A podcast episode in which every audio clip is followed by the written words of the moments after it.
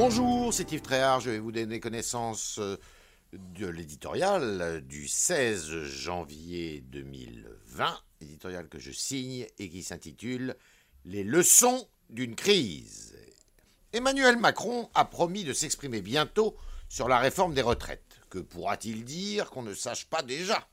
Ce jeudi commence la septième semaine de manifestation et de grève. Si son Premier ministre, Édouard Philippe, a raison de dénoncer ce mouvement qui n'a que trop duré, il doit aussi reconnaître que l'exécutif a quelques responsabilités dans ce conflit social. Alors que le sujet est sur la table depuis deux ans, ces cafouillages, approximations et hésitations ont alimenté les craintes des Français. Et surtout, facilité la fronde de syndicats qui ne demandaient que cela pour se refaire une santé.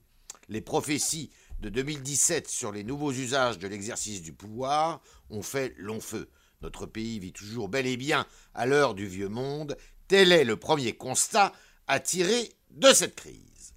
L'impréparation de la mère des réformes, ainsi qu'elle était pourtant qualifiée, a été la faute originelle. D'abord, imaginez réunir d'un coup de baguette magique 42 régimes de retraite en un seul relevait de l'utopie. Il était évident que chacun vendrait cher sa peau avant de renoncer à ses spécificités, ses traditions, ses droits acquis. Ensuite, prétendre d'entrée de jeu qu'aucune mesure d'âge ne serait nécessaire pour équilibrer le système financièrement revenait à nier la réalité. Ce propos de campagne destiné à caresser l'électeur dans le sens du vote ne pouvait tromper toute personne consciente de l'évolution de notre démographie.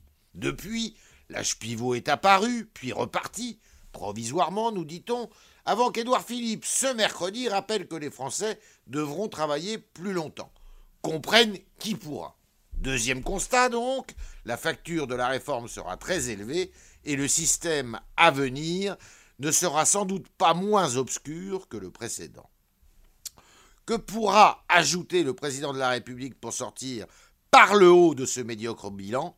L'exercice s'annonce des plus périlleux.